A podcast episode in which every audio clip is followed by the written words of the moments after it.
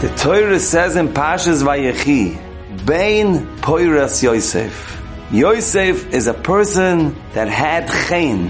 When people saw Yosef, they were attracted to him. They wanted to have a shaykhis with him. They wanted to be close to him. He had chen. What was the secret to Yosef's chen? The pasuk continues and it says, Bain Poiras Alei Oyen. Chazal in Masechta Brocha say that Rabbi Yochanan used to sit outside of the Beis HaTvilah. Why did he sit there? Says the Gemara, he wanted that when the people came out of the Beis HaTvilah, they should see him. And when they saw him and Rabbi Yochanan's beauty and Rabbi Yochanan's Yiras Shemayim, he wanted that when they see that, their children should also be Yirei Shemayim and beautiful like Rabbi Yochanan.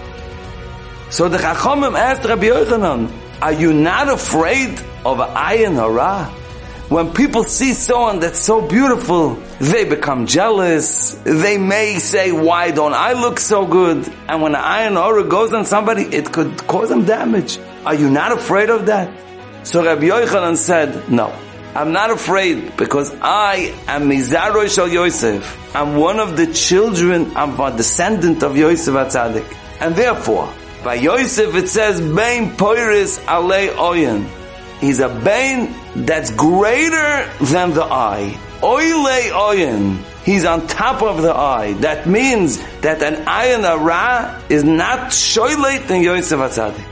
What is the secret?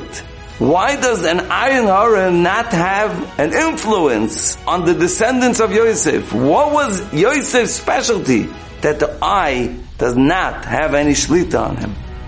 And the answer is because we know that Yosef Atzadik was a person who was tempted and controlled what he saw. His eyes did not have control over him. He was in control of his eyes. When a person is in control of his eyes, midah keneged midah, eyes do not have control over him. And when an eye wants to see bad in him, he's on top of that. He's greater than that because he's greater than his eye, because he controls it. Then he's also greater than the ayin hara that looks at him.